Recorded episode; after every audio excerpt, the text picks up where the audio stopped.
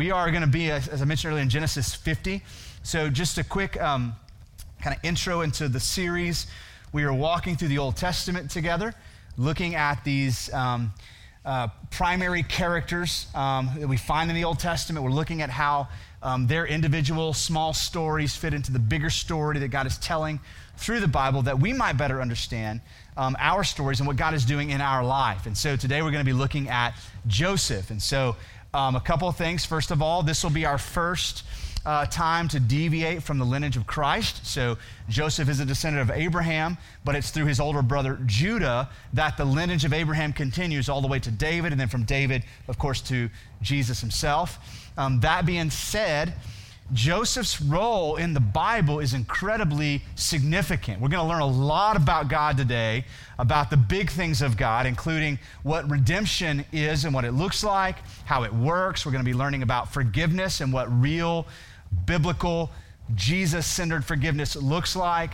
Uh, we'll even be talking today about God's will and how that applies in our everyday practical lives. So that's the ground we're going to cover uh, with Joseph.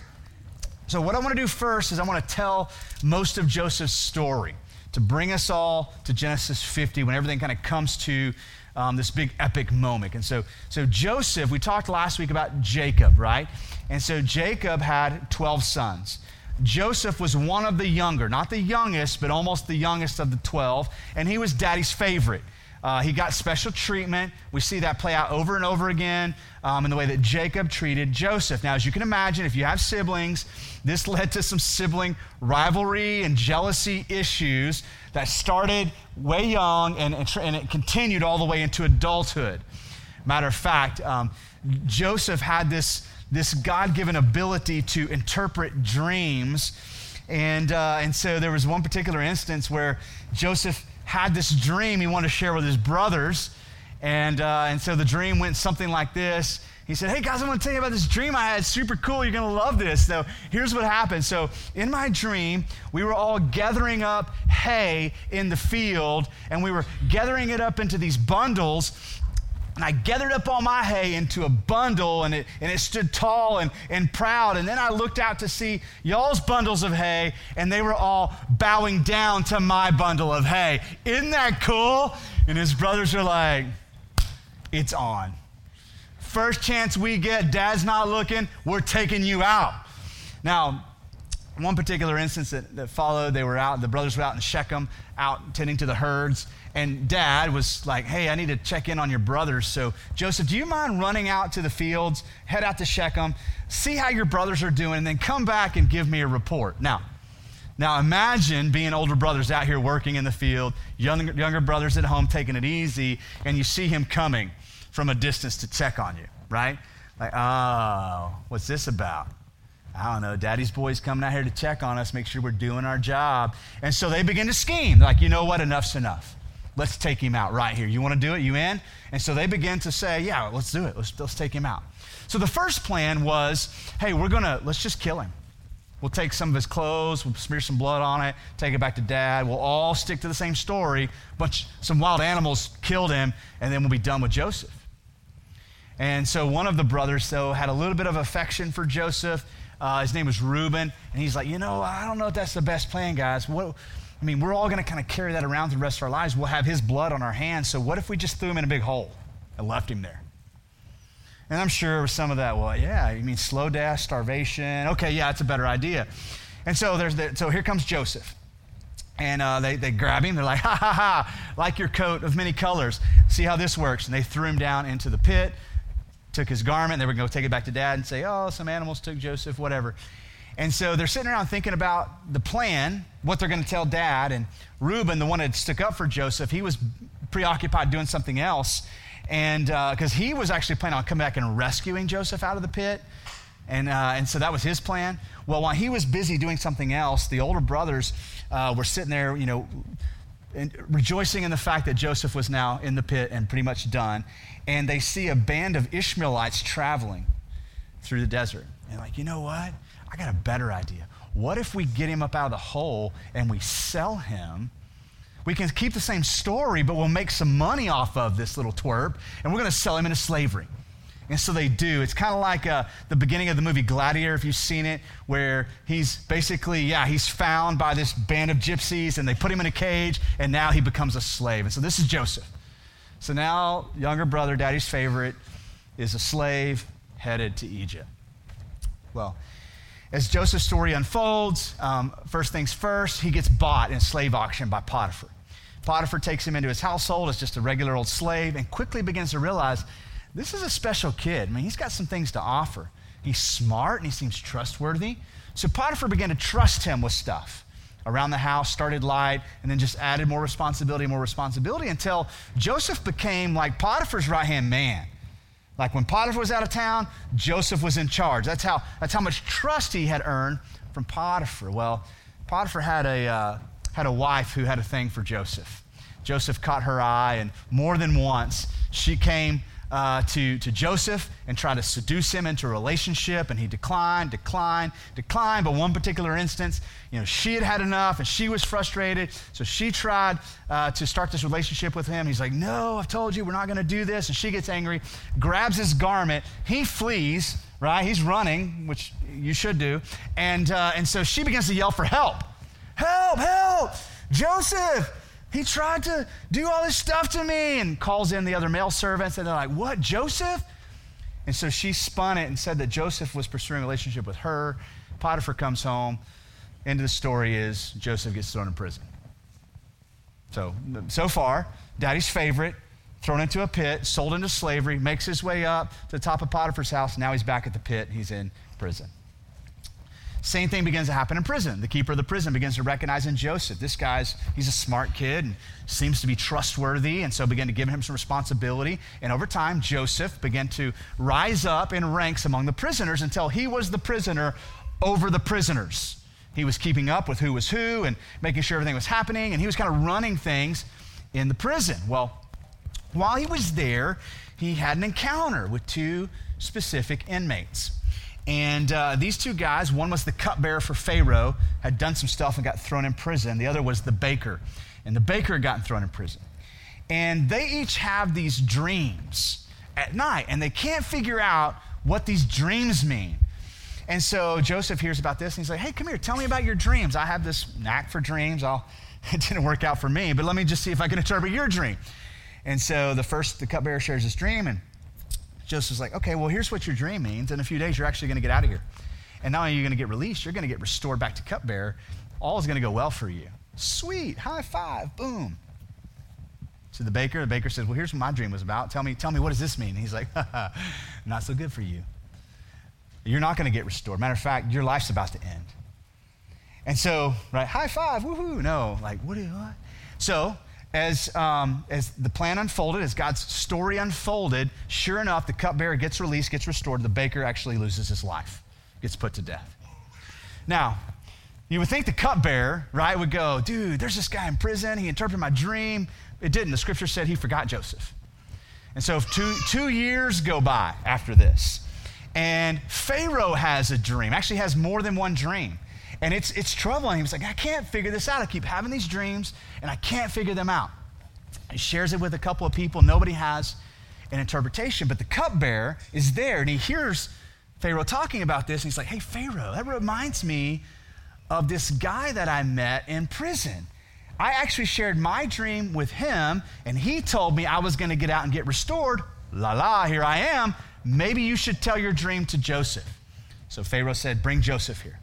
So Joseph comes in, Pharaoh shares his dream, and Joseph's like, that's pretty simple. Here's what it is. And he begins to interpret his dream, basically says, It's this, Pharaoh. Uh, the land of Egypt is about to go through seven years of blessing. Like blessing. Grain, produce. It's going to be a really nice seven years. Okay, okay. Tell me more. I like where this is going. The next seven years, though, are going to be really hard, and our land is going to be stricken with a famine even beyond Egypt. And people are going to go without. And so Pharaoh, not only is that the interpretation of your dream, but Joseph begins to give him counsel and says, So here's what you need to do. In the time of plenty, you need to store up more than enough for Egypt to make it, and enough even that we could sell to other countries. And so, as you can, as the story unfolds, this begins to happen. Joseph finds favor in Pharaoh's sight. He begins to move up the ranks in Pharaoh's, among Pharaoh's men, to become second in charge in Egypt. He's in control of the commerce. He's making decisions over the grain storage, and all that was Pharaoh's was put in Joseph's charge. Now, the story is going to come full circle because once the famine hits, the seven years of famine, remember, Joseph's brothers and his dad are still out there trying to make a living, raising sheep and growing produce. And, and so famine hits and they're, they're sunk. They're going hungry.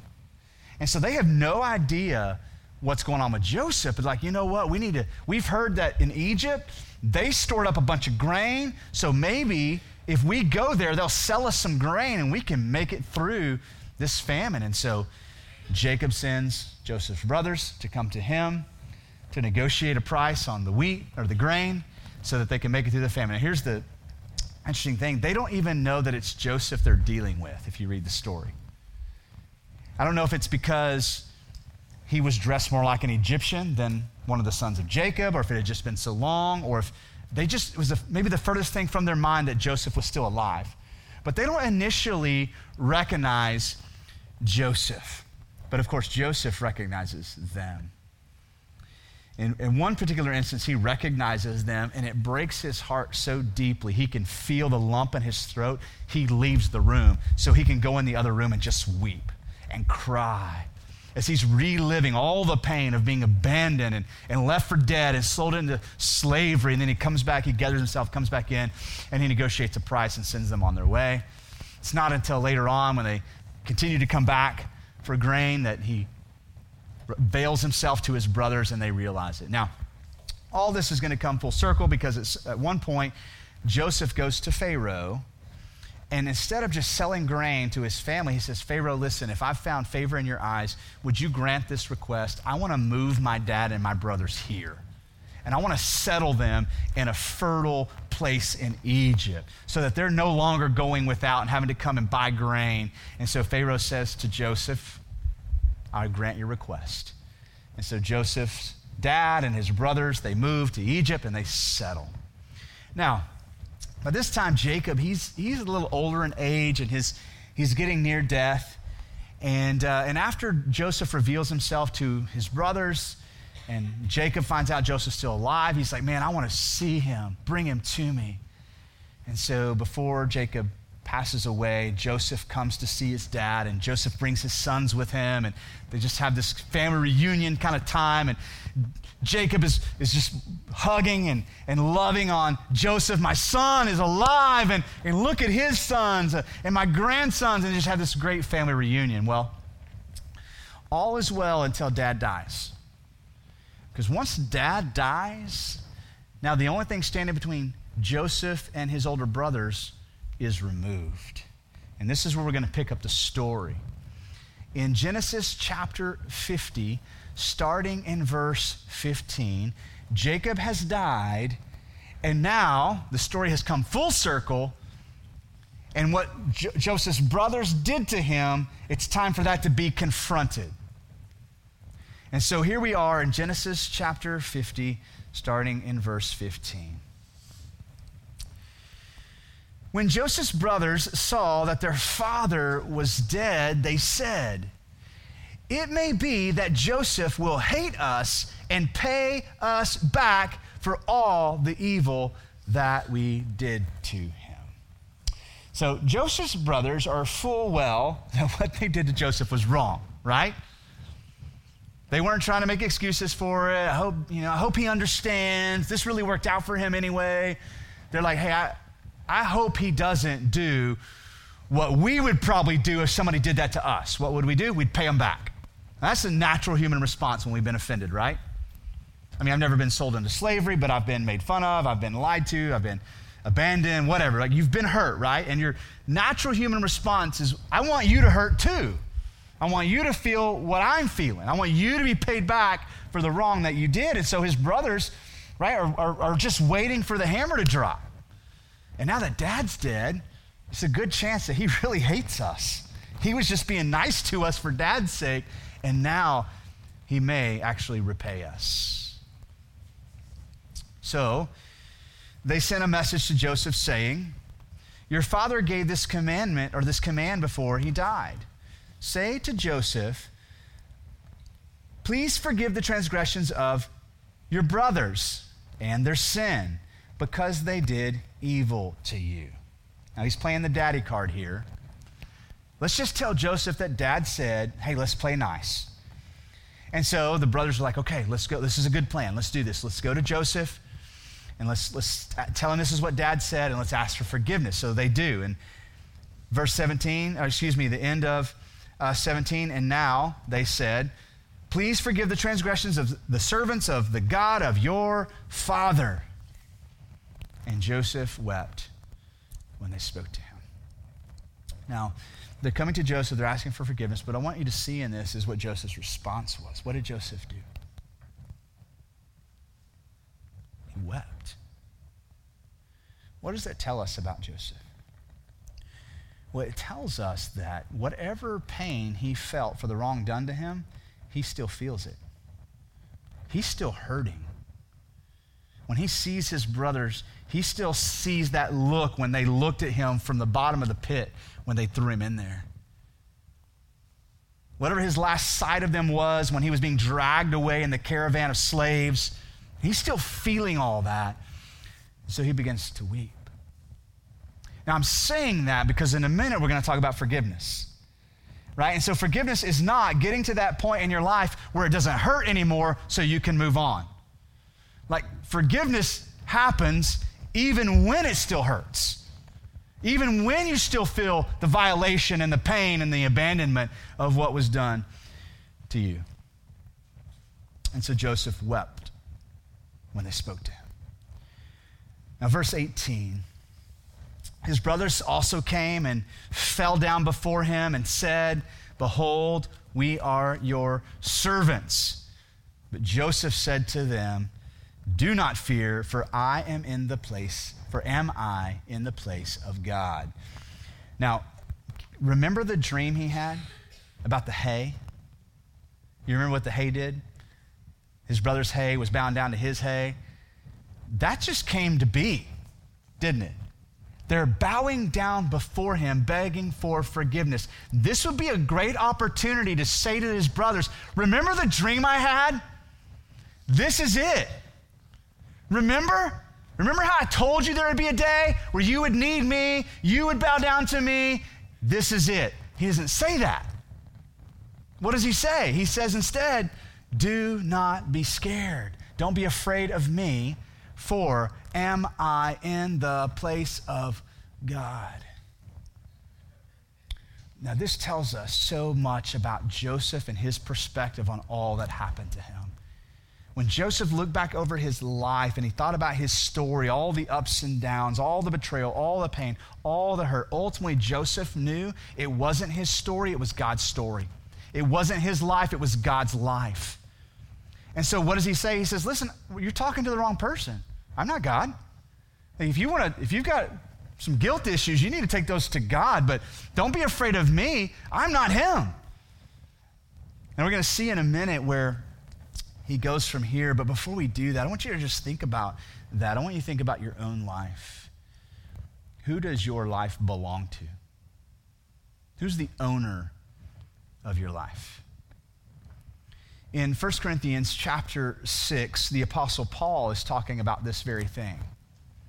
And he's talking to the church, kind of like us here today. And here's what he says about the ownership of our life in 1 Corinthians 6 19.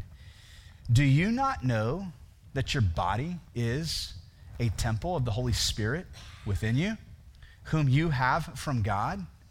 You are not your own you were bought with a price, so glorify God in your body. So, Paul is making a case for why we should glorify God with our bodies.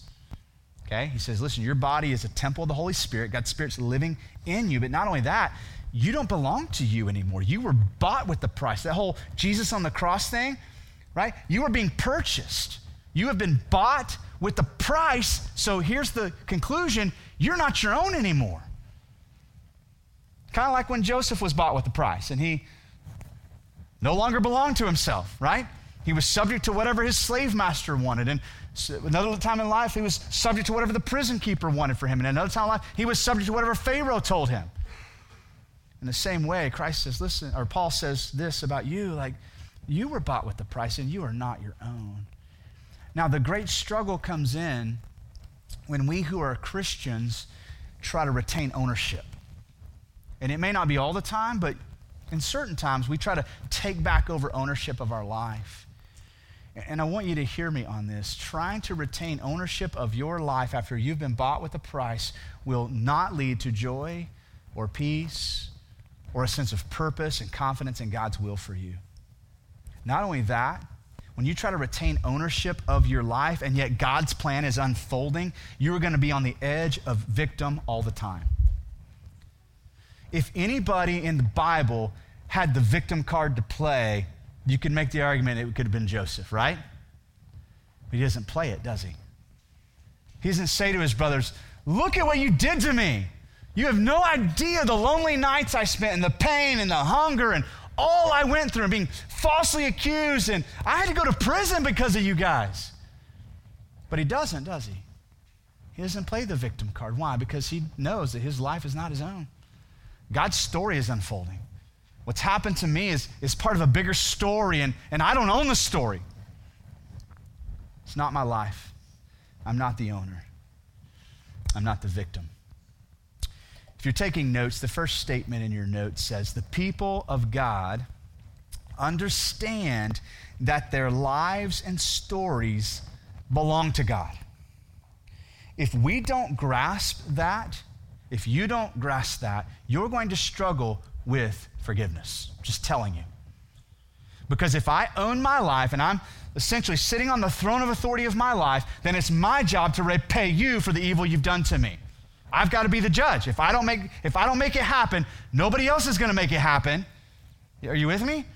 And so until I grasp this idea that my life doesn't belong to me, my life belongs to God, I will never get to a biblical understanding of redemption or forgiveness. Let's look at what Joseph says next. As he recounts the painful memories of all that his brothers did to him, he says, as for you, talking to his brothers, you meant evil against me. So nobody in the room is pretending like the bad stuff didn't happen, right? Brothers are saying, We've committed evil against you. Please forgive us of our transgressions. Joseph is saying, You did some evil junk. It was wrong. He's not sweeping it under the rug. He's not pretending like it didn't happen. He says, As for you, this is what you meant. You didn't accidentally sell me into slavery. You meant to do this. You meant evil against me. And then comes this profound phrase, but God meant it for good. So, which was it? Were the things that were happening to Joseph the result of his brother's intentions or God's intentions? What you meant for evil against me, God meant for good. Now, he goes on to explain what the good was to bring it about that many people should be kept alive as they are today. Right? God did some big stuff through Joseph. Like thousands of people were kept alive because of his prophetic ability to interpret dreams, plan ahead, steward resources well, and then feed people when famine came. So Joseph's thinking about the big story, not the little story, right? He's saying, What you meant for evil in my life, God meant it. He used it for what? For good.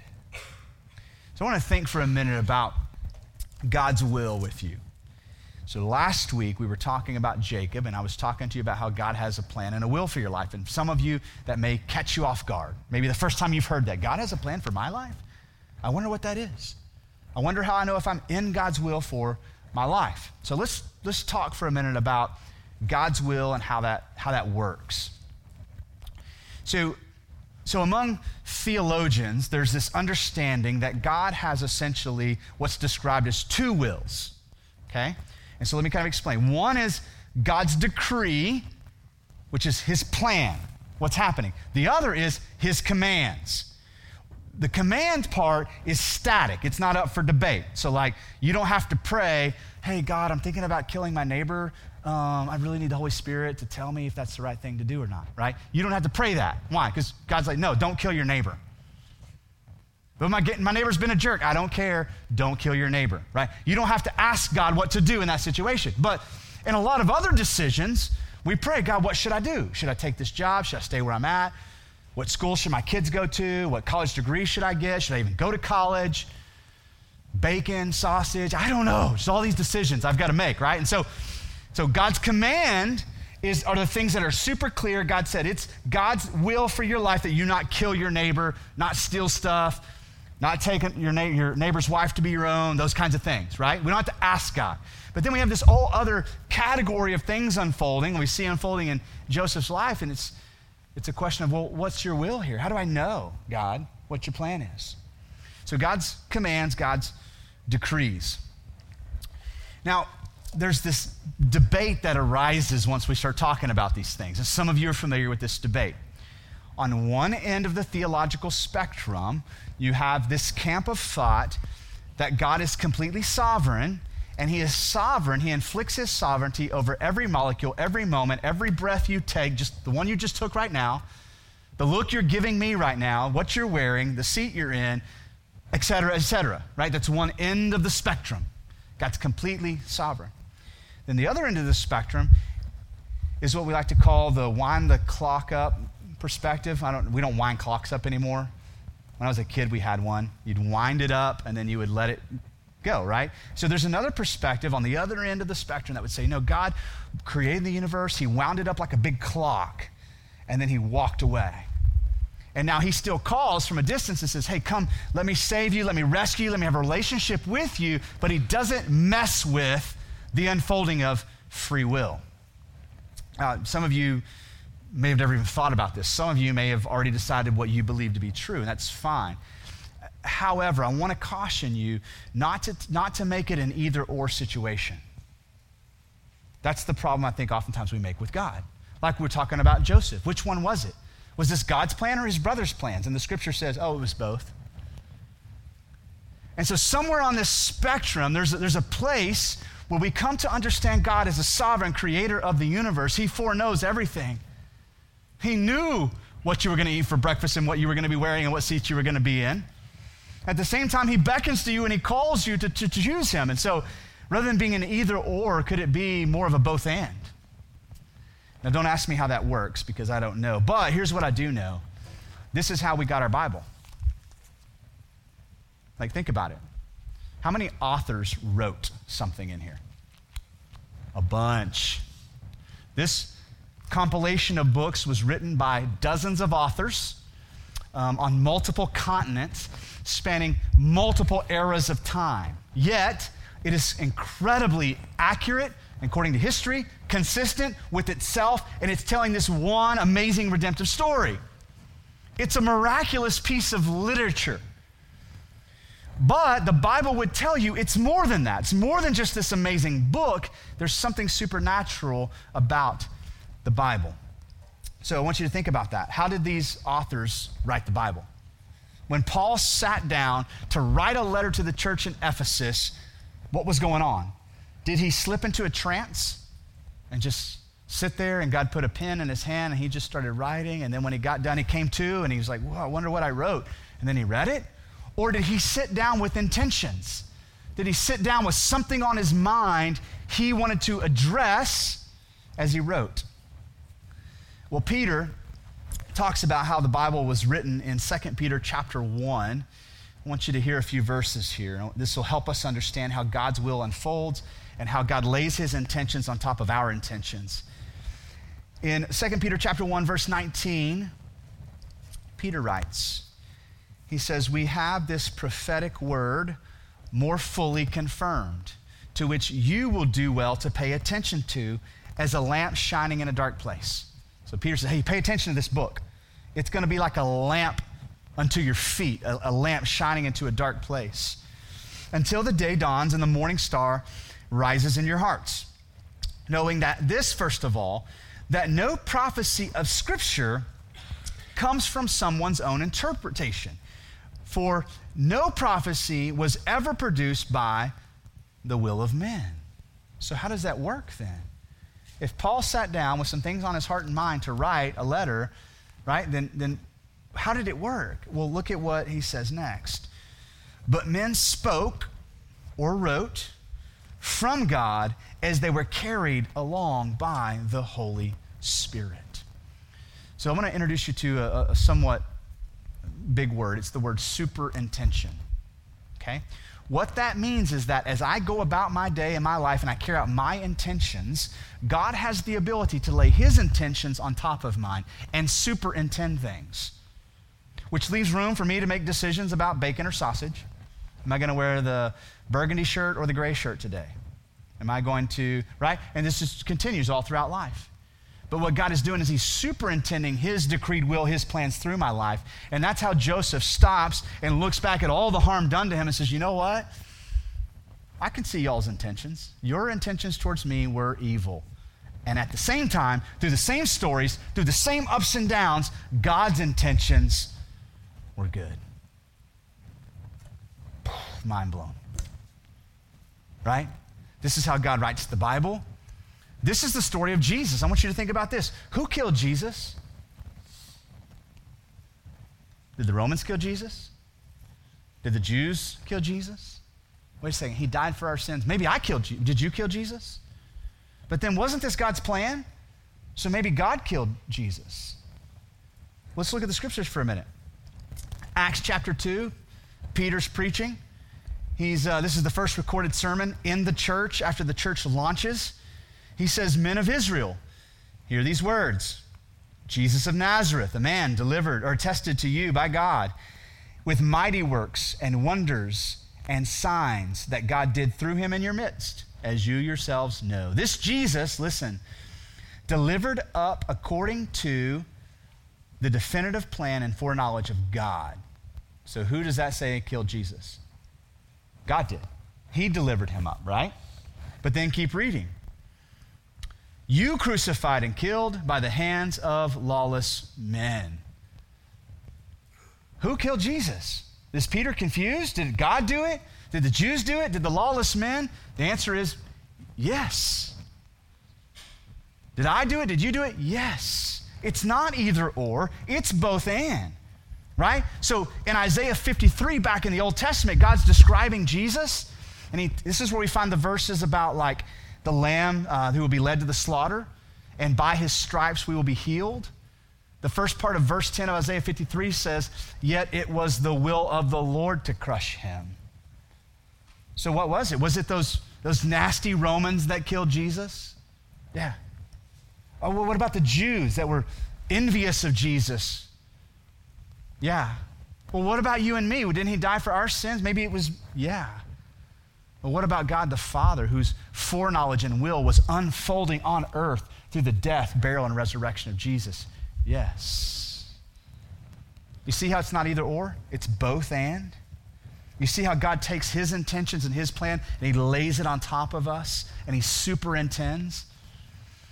Listen, this is the premise for the idea of redemption. Without understanding this, right, redemption does not have any value if what has been done to me that was evil can't be flipped around and turned into something good, the best hope I have is to sweep it under the rug. How does that work for you? How does that work? It doesn't. If you're taking notes, redemption is when God takes what is intended for evil and turns it into the greater good for his people. Notice I added the word greater there. It's not like God just neutralizes evil and just like, you know what, let's just neutralize it and act like it didn't happen. No, God takes what was planned for evil and flips it into something that leads to your greater good. That's what's going on in Joseph's story when he says to his brothers, guys, listen, you don't need to be scared of me. This is my story. There's a much bigger story unfolding here. And what you meant for evil, God meant for good through you selling me into slavery, through your envy and your jealousy of me, God fed thousands and kept them alive. God kept nations alive through your evil. Redemption is when God takes what is intended for evil and turns it into the greater good for his people. Now, I want to end with just a, a, a, quick look at forgiveness itself. I think far too often in the church, we have too weak an idea of forgiveness. I think far too often we, we take this idea of agree to disagree or sweep it under the rug or pretend like it didn't happen and we call that forgiveness. But that's not at all what we see here in Joseph's story. If you go back and look at verse 21, he ends by saying to his brothers, once again, do not be afraid. Do not fear. I will provide for you and your little ones. Thus he comforted them and spoke kindly to them. He did the opposite of what I normally want to do when somebody does evil towards me. He blessed them. He didn't just say, All right, let's move on. What's behind us is behind us. I'm letting it go. We're moving on. He didn't.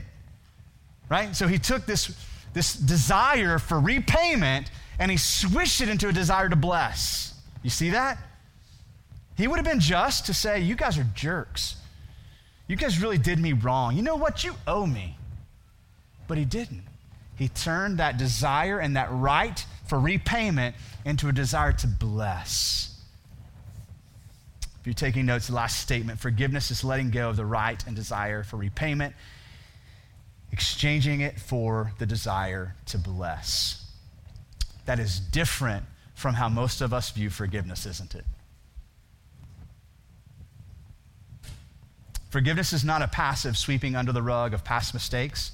Forgiveness is letting go of the desire for recompense or repayment and embracing a desire to bless. Forgiveness is when I no longer want to see you hurt the way you hurt me. I no longer want to see you punished for what you did to me. And I now want to bless you. Listen, I'm going to say something that may be incredibly challenging to you. Until you're ready to bless, you aren't ready to forgive. And so many of us are struggling, maybe even right now, to forgive somebody. And the problem isn't that we don't know who Jesus is, the problem is that we are retaining ownership of our story. The problem is we're still making ourselves judge and king. The problem is we don't see our lives the way Joseph saw his life as not our own. This is God's story. You don't owe me anything. Don't be scared of me. And when we get to that place, we realize that then we can come in contact with redemption and we can say, you know what? What you meant for evil, God's going to turn it into something good. You don't owe me anything. Matter of fact, I just want to love on you. I want to bless you. I want to be kind to you.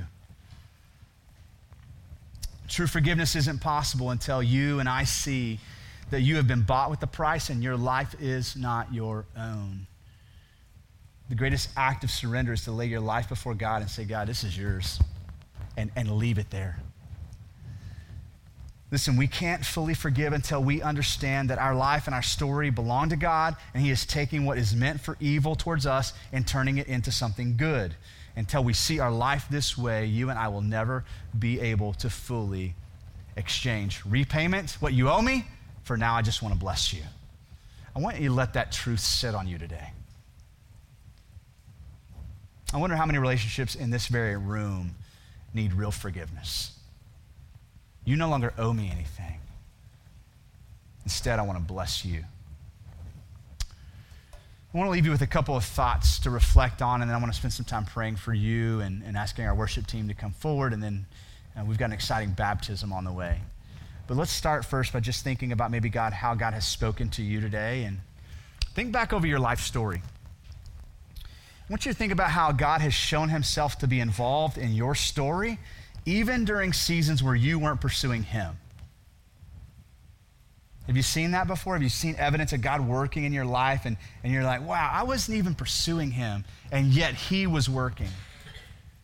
I want you to think about this. Can you think of some things in your life that at the time seemed really harmful? And yet now looking back, you're able to see a good that came out of it?